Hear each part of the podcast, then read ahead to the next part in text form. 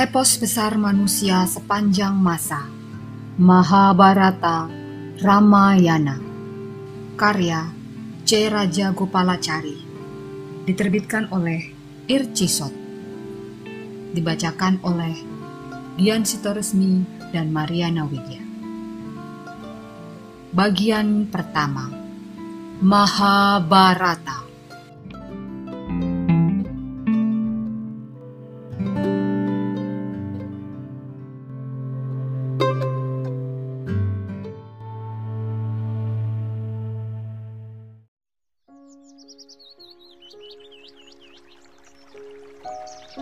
Bab 48 Pertemuan Penasihat Agung Tahun ke-13 di mana para Pandawa harus hidup menyamar telah usai.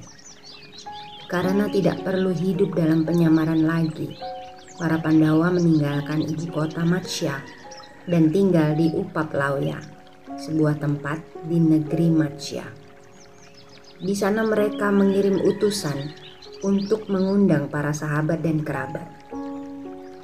Dari dua raka datang Balarama, Krishna, Subadra, dan putra mereka Abimanyu. Mereka ditemani para kesatria Yadawa yang masyur. Mereka diterima oleh Raja Wirata dan para Pandawa dengan meriah. Indrasena dan mereka yang ikut tinggal di hutan pada awal masa pengasingan di hutan juga datang. Pangeran Kasih, dan Raja Saibya datang bersama pasukan mereka. Raja Pancala, Drupada juga hadir di sana bersama Sri Kandi dan anak-anak Drupadi dan Dristat Yumna. Banyak raja dan putra mahkota datang ke Upaplaya untuk menyatakan kesetiaan pada Pandawa. Perkawinan Abimanyu dan Putri Utari dilangsungkan sesuai dengan ajaran Weda sebelum pertemuan para sahabat Pandawa. Setelah upacara perkawinan usai, mereka bertemu di ruang pribadi Raja Wirata. Krishna duduk di sebelah Yudhistira dan Wirata. Sementara itu, Balarama dan Satyaki duduk di sebelah Drupada. Setelah segala sesuatunya siap, semua mata terarah kepada Krishna. Kata Krishna, Saudara-saudara, semua pasti tahu kisah tipu muslihat kotor yang masyur itu. Yudhistira telah ditipu dalam permainan dadu. Yudhistira kalah dan kerajaannya dirampas. Ia dan para Pandawa yang lain beserta Drupadi harus hidup mengembara di hutan. Selama 13 tahun, mereka dengan sabar memikul segala penderitaan demi memenuhi sumpah mereka. Renungkan masalah ini dan mohon pertimbangan sesuai dengan jalan Dharma demi kejayaan dan kesejahteraan baik Pandawa maupun Kurawa. Dharma Putra menginginkan sesuatu yang memang pantas dituntut. Ia hanya menginginkan kebaikan bahkan pada anak-anak Destarata yang telah menipu dan membuatnya sengsara. Dalam memberikan pertimbangan, mohon mengingat tipu muslihat yang telah dilakukan para Kurawa, serta kehormatan dan keluhuran budi para Pandawa. Mari kita cari jalan penyelesaian yang terhormat dan adil. Kita tidak tahu apa yang ada di benak Duryudana. Menurutku, kita perlu mengirimkan utusan yang tegas dan jujur untuk membujuk Duryudana supaya mengambil jalan damai dengan mengembalikan separuh kerajaan kepada Yudhistira. Kemudian Balarama berdiri dan angkat bicara. Saudara-saudara, kita telah mendengarkan Krishna. Usulan yang ia sampaikan adil dan bijaksana. Aku setuju dengan pendapatnya karena usulan itu baik bagi Duryudana maupun Dharma Putra. Tidak ada penyelesaian yang lebih baik bagi kedua belah pihak jika putra-putra Kunti bisa mendapatkan kembali kerajaan mereka. Hanya dengan jalan demikian akan tercipta kedamaian dan kebahagiaan di tanah ini. Harus ada orang yang menyampaikan keinginan Yudhistira dan membawa tanggapan Duryudana. Orang itu harus berwibawa dan punya kemampuan mengusahakan perdamaian dan saling pengertian. Lalu tambahnya lagi, utusan itu harus bisa bekerja sama dengan Bisma, Destarata, Durna, Widura, Kripa, dan Aswatama, serta bahkan Karna, dan jika mungkin Sengkuni. Ia harus mendapat dukungan dari putra-putra Kunti. Ia juga tidak boleh mudah terpancing amarah Dharma Putra yang tahu resiko pertaruhan, mempertaruhkan kerajaan dan kalah. Ia tidak menghiraukan nasihat teman-temannya, meskipun tahu tidak mungkin mengalahkan Sengkuni yang ahli bermain dadu. Yudhistira tetap saja bermain.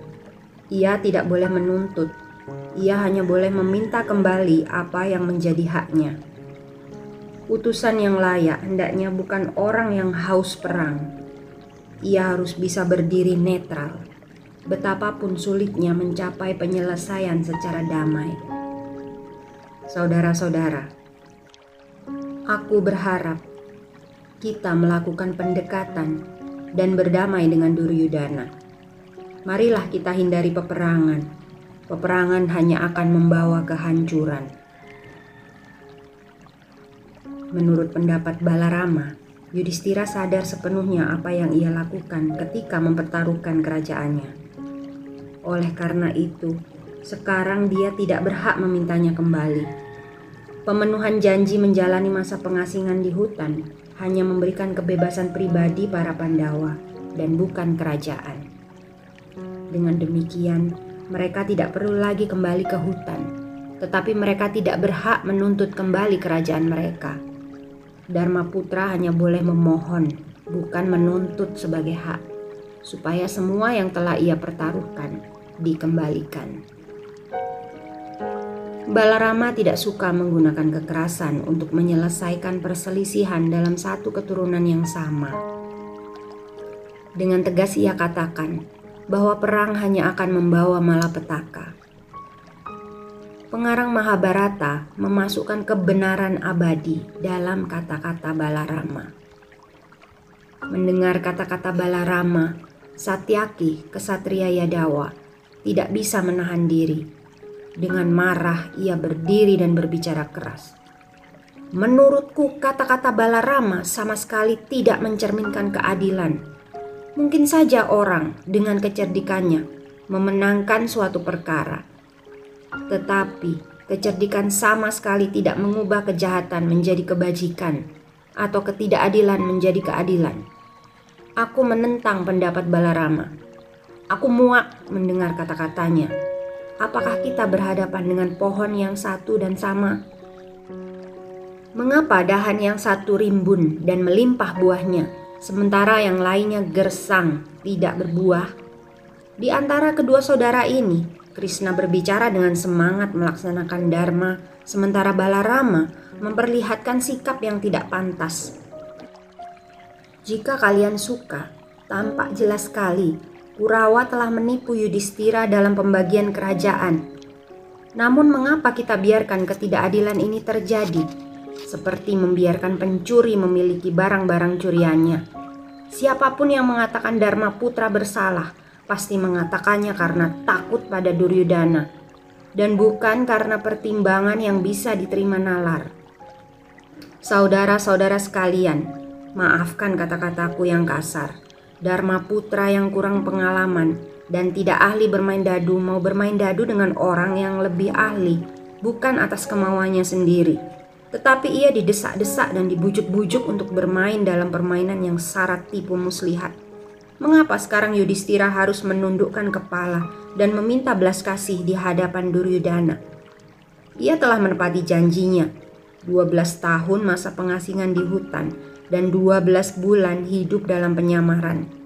Sedangkan Duryudana dan sekutunya tanpa malu dan dengan hina tidak mau menerima kenyataan bahwa Pandawa telah berhasil menepati sumpah Aku akan tundukkan orang-orang yang kurang ajar itu di medan perang. Mereka boleh memilih minta maaf kepada Yudhistira atau menghadapi kehancuran. Apakah perang yang didasarkan pada kebenaran itu salah? membunuh musuh yang mengangkat senjata, dan yang melawan. Meminta-minta di hadapan musuh jelas sama dengan mempermalukan diri sendiri. Jika Duryudana menginginkan perang, kita turuti saja kemauannya. Untuk itu, kita harus mempersiapkan diri, jangan menunda-nunda. Marilah kita bersiap. Duryudana tidak mungkin melepaskan sebagian kerajaannya tanpa perang. Bodoh sekali jika kita buang-buang waktu. Drupada senang mendengar kata-kata Satyaki yang tegas. Ia berdiri dan berkata, Satyaki benar, aku setuju dengannya.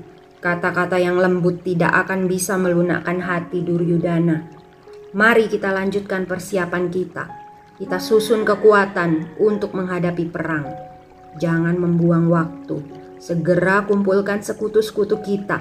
Kirimkan kabar kepada Salya, Drita Ketu, Jaya Sina, dan Kekaya. Tentu saja kita harus mengirimkan utusan yang cakap kepada Destarata. Brahmana, pendeta istana negeri Pancala, bisa diandalkan untuk tugas ini. Kita hanya perlu menjelaskan apa yang harus ia katakan kepada Duryudana dan cara yang harus digunakan untuk bicara dengan Durna, Bisma, dan Destarata. Setelah Drupada selesai bicara, Wasudewa bangkit dan berkata kepada Drupada, Yang dikatakan Drupada tepat dan sesuai dengan tatanan. Baladewa dan aku memiliki ikatan kasih yang sama dengan Kurawa dan Pandawa. Kami datang ke sini untuk menghadiri pesta perkawinan Utari. Sekarang kami akan kembali ke negeri kami. Saudara-saudara sekalian, kalian adalah raja-raja besar, baik dalam usia maupun kebijaksanaan dan pantas memberikan nasihat kepada kita semua. Destarata pun menaruh hormat kepada kalian. Durna dan Kripa adalah teman sepermainan kalian dulu. Memang benar, sebaiknya kita utus Brahmana, pendeta istana Pancala, untuk menyampaikan pesan damai ini.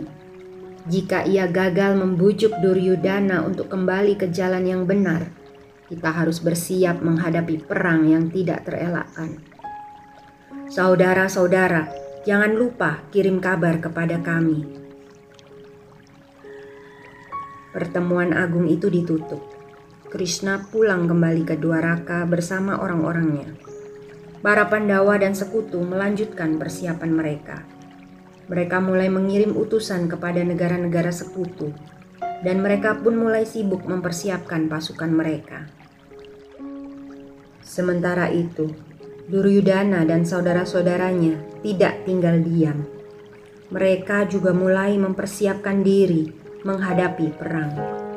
Mereka juga mengirim utusan kepada negara-negara sekutu supaya mempersiapkan diri menghadapi perang.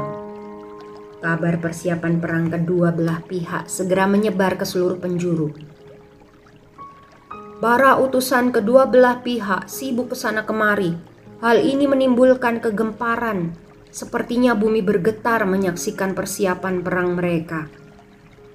Demikian kata pengarang Mahabharata. Tampak bahwa di zaman dulu persiapan pasukan yang dilakukan tidak berbeda jauh dengan yang terjadi di zaman kita. Drupada memanggil pendeta istana Pancala dan berkata, Engkau tahu jalan pikiran Duryudana dan sikap Pandawa Pergilah menghadap Duryudana sebagai utusan Pandawa. Kurawa telah menipu Pandawa dengan sepengetahuan Destarata. Raja itu memang tidak mau mengindahkan nasihat Widura. Tunjukkan pada raja tua yang lemah itu bahwa ia telah terseret oleh anak-anaknya ke jalan yang salah. Jalan yang menjauhi dharma dan kebajikan. Kau akan mendapatkan pendukung dalam diri Widura Mungkin dalam tugasmu ini, engkau akan menimbulkan beda pendapat di antara para tetua, seperti Bisma, Kripa, dan Durna. Demikian pula dengan panglima perang mereka. Jika itu terjadi, akan butuh waktu lama untuk mempertemukan perbedaan itu. Jika demikian, ini berarti keuntungan bagi Pandawa untuk menyelesaikan persiapan mereka. Sementara kau berada di Hastinapura untuk merundingkan perdamaian, persiapan Kurawa akan tertunda. Ini jelas akan menjadi keuntungan bagi Pandawa. Seandainya terjadi keajaiban, kau bisa kembali dengan penyelesaian secara damai. Itu jauh lebih baik. Aku tidak berharap Duryudana akan setuju dengan penyelesaian secara damai. Namun demikian, mengirim utusan tetap akan menguntungkan pihak kita. Pada Desember 1941, Jepang melakukan negosiasi dengan Amerika. Dan tiba-tiba di tengah negosiasi itu, mereka menyerang Amerika yang sama sekali tidak siap dan menghancurkan Pearl Harbor. Armada laut Amerika hancur. Perintah Drupada kepada Sang Brahmana menunjukkan bahwa cara yang digunakan Jepang itu bukan barang baru. Bahkan di zaman dulu, cara seperti itu telah digunakan. Melakukan negosiasi dan berusaha merundingkan perdamaian secara sungguh-sungguh, tetapi pada saat yang sama tanpa henti terus mempersiapkan diri seandainya perang benar-benar pecah.